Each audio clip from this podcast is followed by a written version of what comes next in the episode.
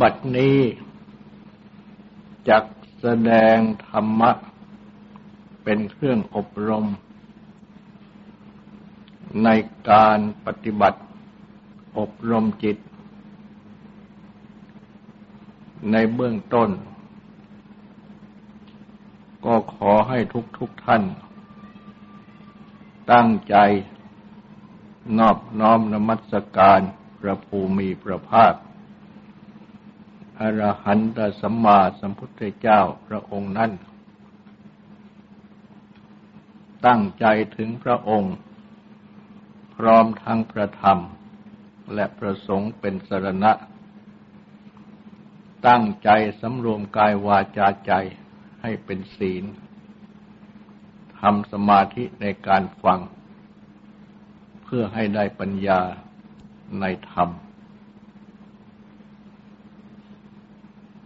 จะแสดงพระพุทธคุณ บทว่าอนุตตรปุริสดัมมาสารถิ ทรงเป็นสารถีฝึกบุรุษ คือบุคคลที่ควรฝึก ไม่มียิ่งขึ้นไปกว่า ได้แสดงมาแล้วสองครั้ง แต่ยังไม่หมด อธิบาย แม้โดยมีบาลีพระพุทธภาษิตยกขึ้นสาธก จึงจะแสดงอธิบายต่อ ในวันนี้ ด้วยยก พระพุทธภาษิตที่ตรัสไว้ ในพระสูตรหนึ่ง ว่า ทรงเป็นอนุตตรโรปุริสดัมมัสสารถิ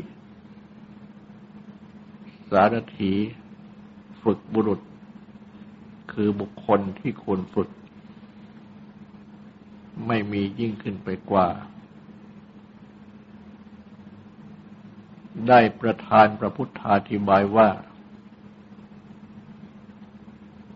ช้างที่ควรฝึก ม้าที่ควรฝึก โคที่ควรฝึก อันบุคคลผู้ฝึก ให้วิ่งไป ย่อม วิ่งไป ในทิศทั้งหลาย ได้เพียงทิศเดียว คือในทิศตะวันออก หรือทิศตะวันตก ทิศเหนือหรือทิศใต้เท่านั้น แต่บุคคลที่ควรฝึกรัตถาคตอรหันตสมมาสัมพุทธเจ้า ทรง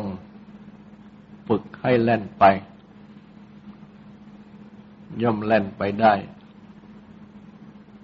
ในทิศทั้งแปดดังนี้ และก็ได้ประทานพระพุทธาธิบาย ว่าทิศทั้งแปดนั่น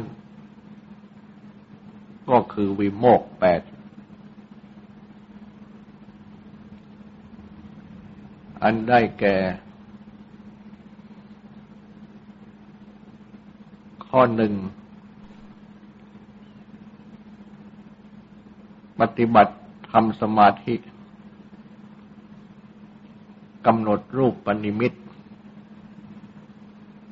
ย่อมเห็นรูปทั้งหลายในภายนอก ข้อสอง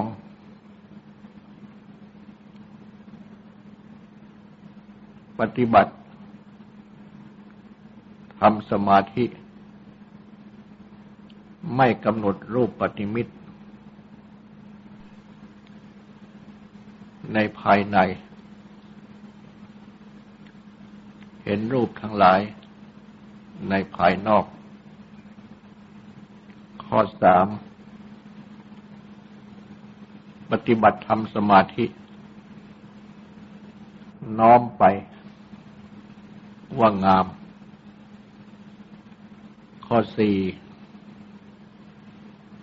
ล่วงรูปสัญญา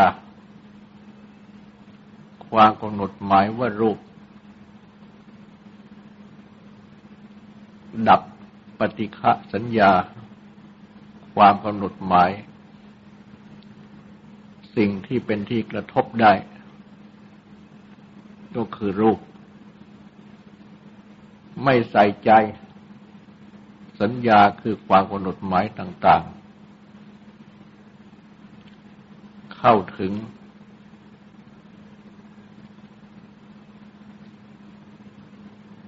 อารมณ์ ว่าอากาศไม่มีที่สุด อันเรียกว่าอากาสาจัญญายตนะ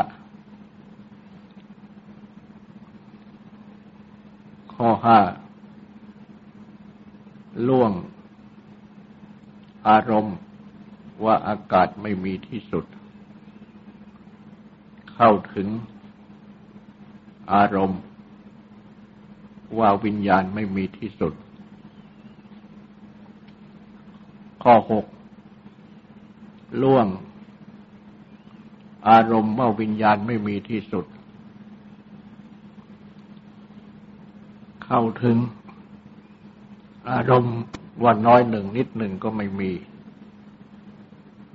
ข้อเจ็ดล่วงอารมณ์วันน้อยหนึ่งนิดหนึ่งก็ไม่มี เข้าถึงอารมณ์ที่มีสัญญาก็มีใช่ ไม่มีสัญญาก็มีใช่ และข้อแปดล่วงอารมณ์นั้น ดับสัญญาเวทนา ดังนี้ นี้เป็น ความในพระพุทธาธิบายที่ตัดไว้ ว่าได้ทรงฝึกบุรุษคือบุคคลที่ควรฝึก ให้เล่นไปในทิศทั้งแปดได้ ในคราวเดียว ก็คือในวิโมกทั้งแปด ท่านได้อธิบาย หมวดธรรมนี้ ไว้ โดยความว่าคำว่าวิโมกนั้น ในที่นี้เป็นชื่อของสมาธิ หรือฌาน อันหมายถึงสมาธิที่แนบแน่น หรือสมาบัติ ก็หมายถึงการเข้าสมาธิที่แนบแน่น ซึ่งแปล ได้ว่า เป็นข้อปฏิบัติ ที่เป็นเครื่องพ้น จากธรรมะที่เป็นข้าศึกทั้งหลาย ก็ คือจากนิวรณ์กิเลสที่กั้นจิตไว้มิให้ได้สมาธิ มีการมาฉันเป็นต้น และทำปัญญาให้อ่อนกำลังลง เหล่านี้เรียกว่า ธรรมะที่เป็นข้าศึก ข้อปฏิบัติที่ทำให้พ้นได้ จากธรรมะที่เป็นข้าศึกดังนี้ ก็คือสมาธิ ดังกล่าว อีกอย่างหนึ่งแปลว่า น้อมไปด้วยดี คือเป็นข้อปฏิบัติที่ทำให้สมาธิ ดำเนินไปสะดวก ไม่ขัดข้อง ที่เปรียบเหมือนอย่างว่า ทารก น้อย ที่นอนหลับอยู่บนตักของบิดา หรือมารดา นอนสบาย เพราะตักของมารดาหรือบิดานั้นนุ่ม และก็เต็มใจที่จะให้ลูกน้อย นอนหลับอยู่บนตักของตน เด็กที่นอนหลับนั้น จึงหลับอย่างสบาย สมาธิที่เป็นไปสะดวก ในอารมณ์อันเป็นที่ตั้งของสมาธิ ดังนี้เรียกว่าวิโมก ซึ่งจะทำให้ผู้ปฏิบัติ ที่ได้ความสะดวก ในการปฏิบัตินี้ ได้สมาธิยิ่งยิ่งขึ้นไปโดยสะดวก ตั้งแต่อุปจารสมาธิ สมาธิเฉียดเฉียด จนถึงอัปปนาสมาธิ สมาธิที่แนบแน่น จนถึงฌาน หรือสมาบัติ ดังกล่าว ข้อปฏิบัติ ที่ทำให้พ้นด้วยดี จากธรรมะที่เป็นข้าศึก หรือว่าข้อปฏิบัติที่ทำให้สมาธิดำเนินไปได้สะดวก ที่เรียกว่าน้อมไป เป็นไปได้สะดวก ตั้งแต่เบื้องต้น ยิ่งยิ่งขึ้นไปดังนี้ เรียกว่าวิโมก และวิโมก ตามที่พระพุทธเจ้า ได้ตรัสแสดงไว้นี้ ข้อหนึ่ง คือทำสมาธิกำหนดรูปปณิมิตคือเครื่องกำหนดหมาย ในรูป มีรูปเป็นอารมณ์ ก็ได้แก่สมาธิที่ ทุกคนปฏิบัติกันอยู่เป็นพื้น ช่น กายคตาสติ สติที่กำหนดลมให้ใจเข้าออก ลมให้ใจเข้าออกนั่น ก็เป็นรูป เมื่อกำหนดอยู่ที่ลมใหายใจ ลมใหายใจก็เรียกว่าเป็นนิมิตของสมาธิ คือเป็นเครื่องกำหนดของสมาธิ เป็นเครื่องหมายของจิตสำหรับที่จะตั้ง เป็นสมาธิ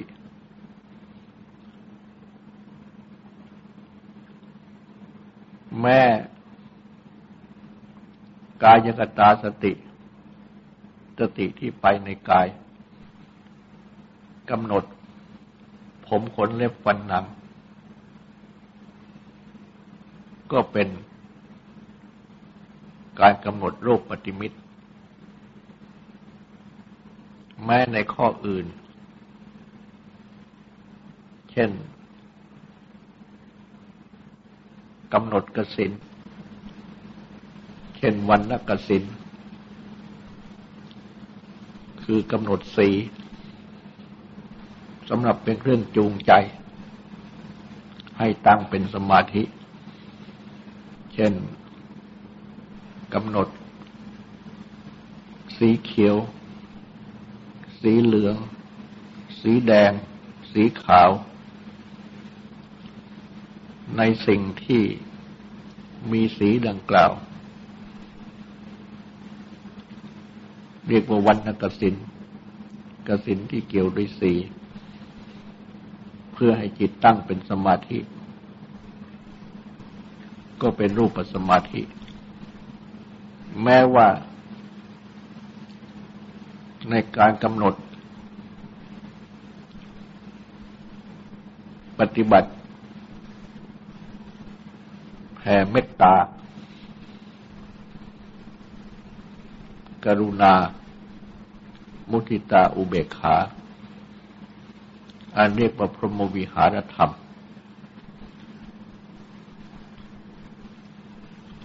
ซึ่ง เป็นไปในสัตว์บุคคลทั้งหลาย โดยเจาะจงบ้าง โดยไม่เจาะจงบ้างสำหรับพรหมวิหารธรรมมีเมตตาเป็นต้นนั้น เป็นภาวะในจิตใจ แต่ว่าก็ต้องตั้งอยู่ในสัตว์บุคคลทั้งหลาย เรื่องเกี่ยวกับรูป เพราะฉะนั้นจึงจัดเข้าในรูปปฏิมิตแม้ว่า เจริญพุทธานสติระลึกถึงคุณของพระพุทธเจ้าธรรมานุสติ ระลึกถึงคุณของพระธรรม สังขานุสติ ระลึกถึงคุณของพระสงฆ์ก็ยังมีคุณ เป็นที่กำหนดหมายของจิตให้เป็นสมาธิ ซึ่งก็นับเนื่อง อยู่ว่าเป็นรูปเหมือนกัน เพราะยังมีปรากฏเป็นภาวะ หรือสิ่งนั้นสิ่งนี้ เป็นที่หมายอยู่ในจิตใจ ก็นับว่าเป็นรูปปฏิมิตร เพราะฉะนั้นคำว่ารูปนี้ จึงมีความหมายถึง สิ่งที่เป็นวัตถุ ใช้เป็นที่ตั้งกำหนดทำสมาธิ หรือแม้ว่าไม่เป็นวัตถุ แต่ก็ยังเป็นสิ่งที่ยังเนื่องอยู่ในวัตถุ ก็นับว่าเป็นรูปด้วย ดังเช่นที่ตรัสเรียก ว่าปิยรูปสาตรูป ซึ่ง แม้ที่เป็นสิ่งที่ไม่ใช่รูป เช่นเป็นเวทนา เป็นตัณหา เป็นวิตก เป็นวิจารก็นับว่าเป็นปิยรูปสาตรูปด้วยเหมือนกัน เพราะว่า แม้ตัณหาเป็นต้นนั้น ก็เป็นไป ในรูปเสียงเป็นต้น อย่างเนื่องอยู่ในรูป เพราะฉะนั้น จึงรวมเรียกว่าเป็นรูปปณิมิตทั้งหมด และผู้ที่ได้สมาธิ ด้วยกำหนดรูปนิมิตดังนี้ ตั้งแต่เบื้องต้น จนถึง อัปปนาสมาธิสมาธิที่แนบแน่น แน่วแน่ อันเรียกว่าฌานนี่แปลว่าความเพ่ง คือว่าเพ่งแน่วแน่ลงไป ก็รวมเข้าว่าเป็นรูปประชานฌานที่มีรูปเป็นอารมณ์ หรือฌานที่กำหนดรูปปฏิมิตร พระพุทธเจ้าได้ตรัสสอนให้ทำสมาธิกำหนดรูปปฏิมิตดังนี้ และเมื่อปฏิบัติ ก็ย่อมจะได้เห็นรูปทั้งหลาย ที่กำหนดในสมาธินั้น ในภายนอกได้ ดังนี้เป็นข้อที่หนึ่ง และข้อที่สองนั้น ก็คือไมิได้กำหนดรูปปฏิมิตในภายใน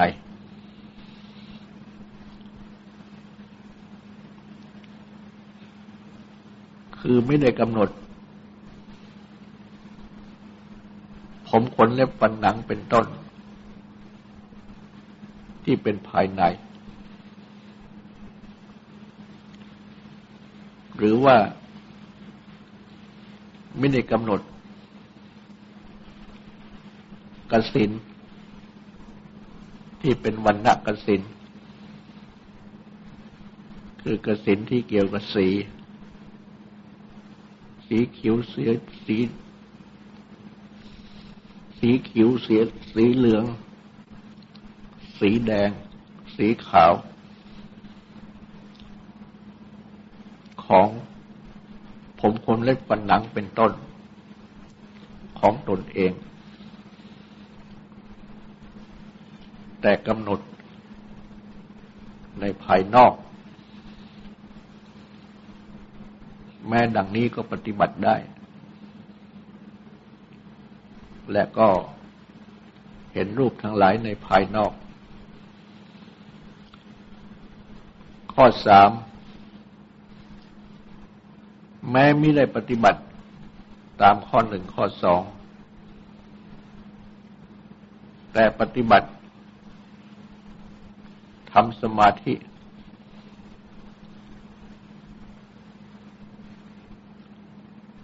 กำหนด แผ่เมตตากรุณา มุทิตาอุเบกขาออกไป ในสัตว์บุคคลทั้งหลาย เจาะจงบ้าง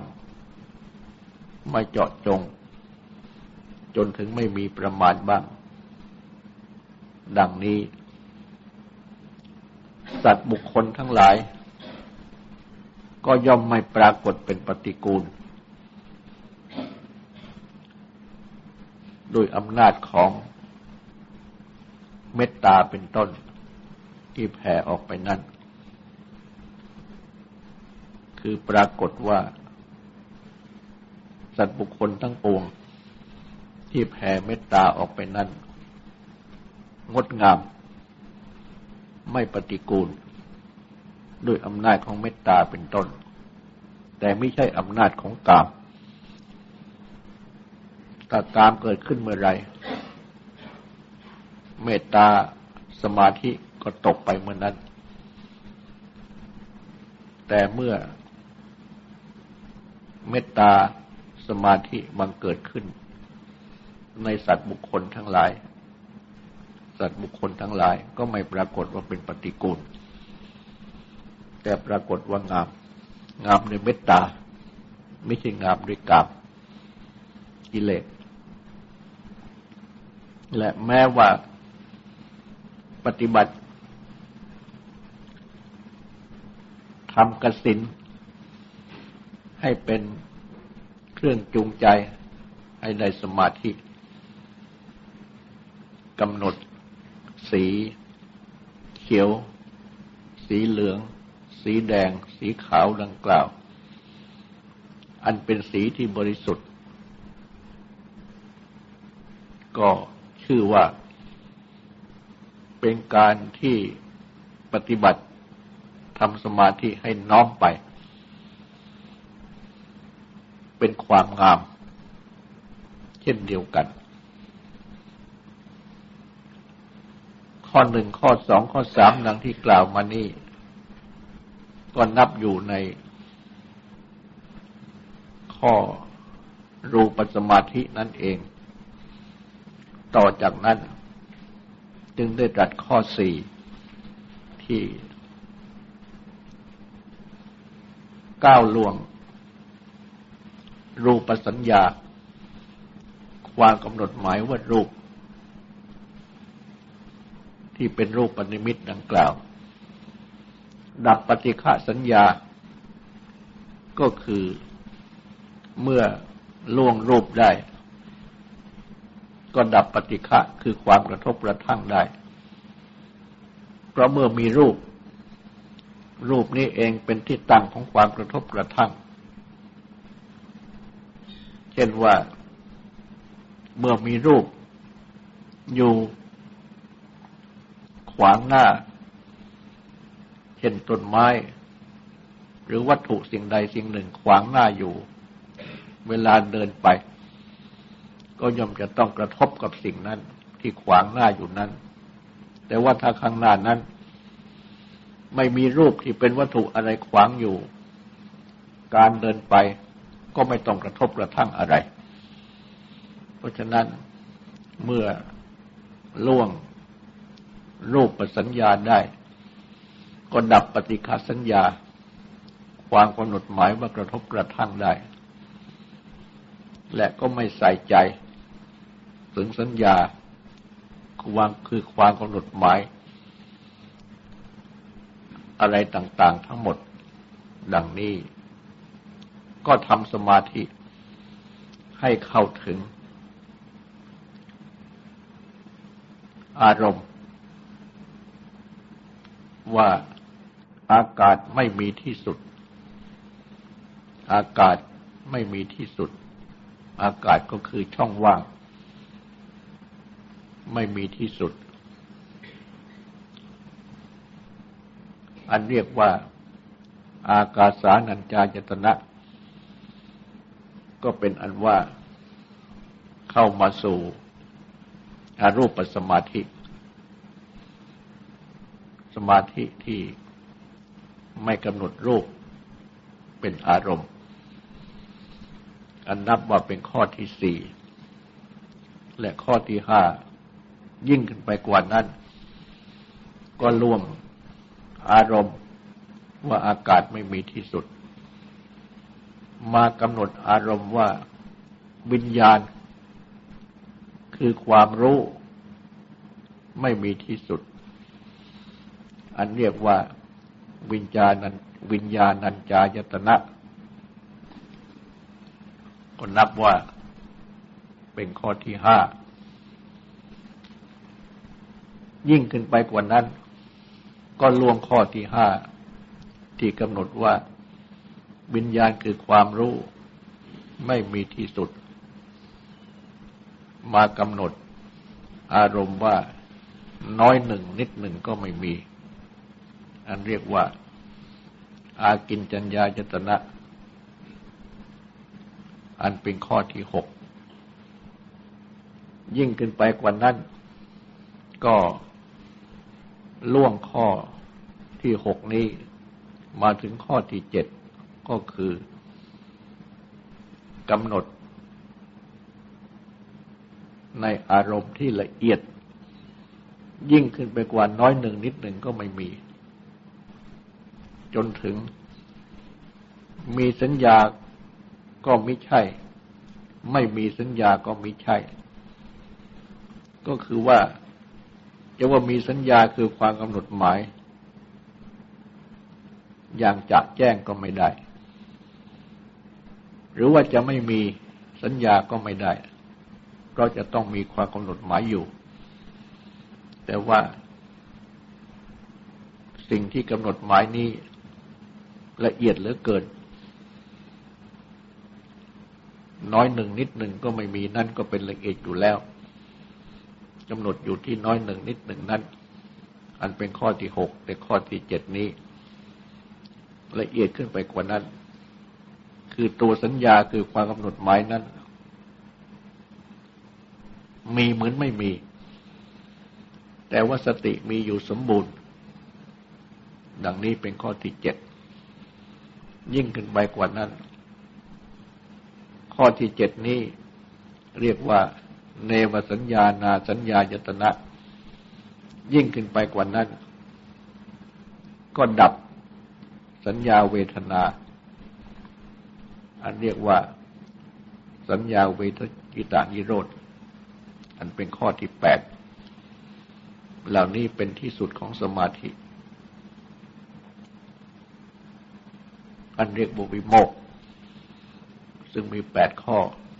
พุทธเจ้าได้ทรงสอนให้ทำสมาธิ คือสอน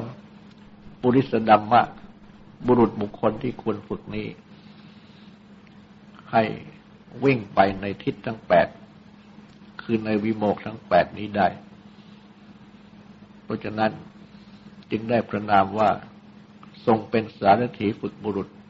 คือบุคคลที่ควรฝึกไม่มีที่จะยิ่งขึ้นไปกว่า ต่อจากนี้ก็ขอให้ตั้งใจฟังสวดและตั้งใจทำความสงบสืบต่อไป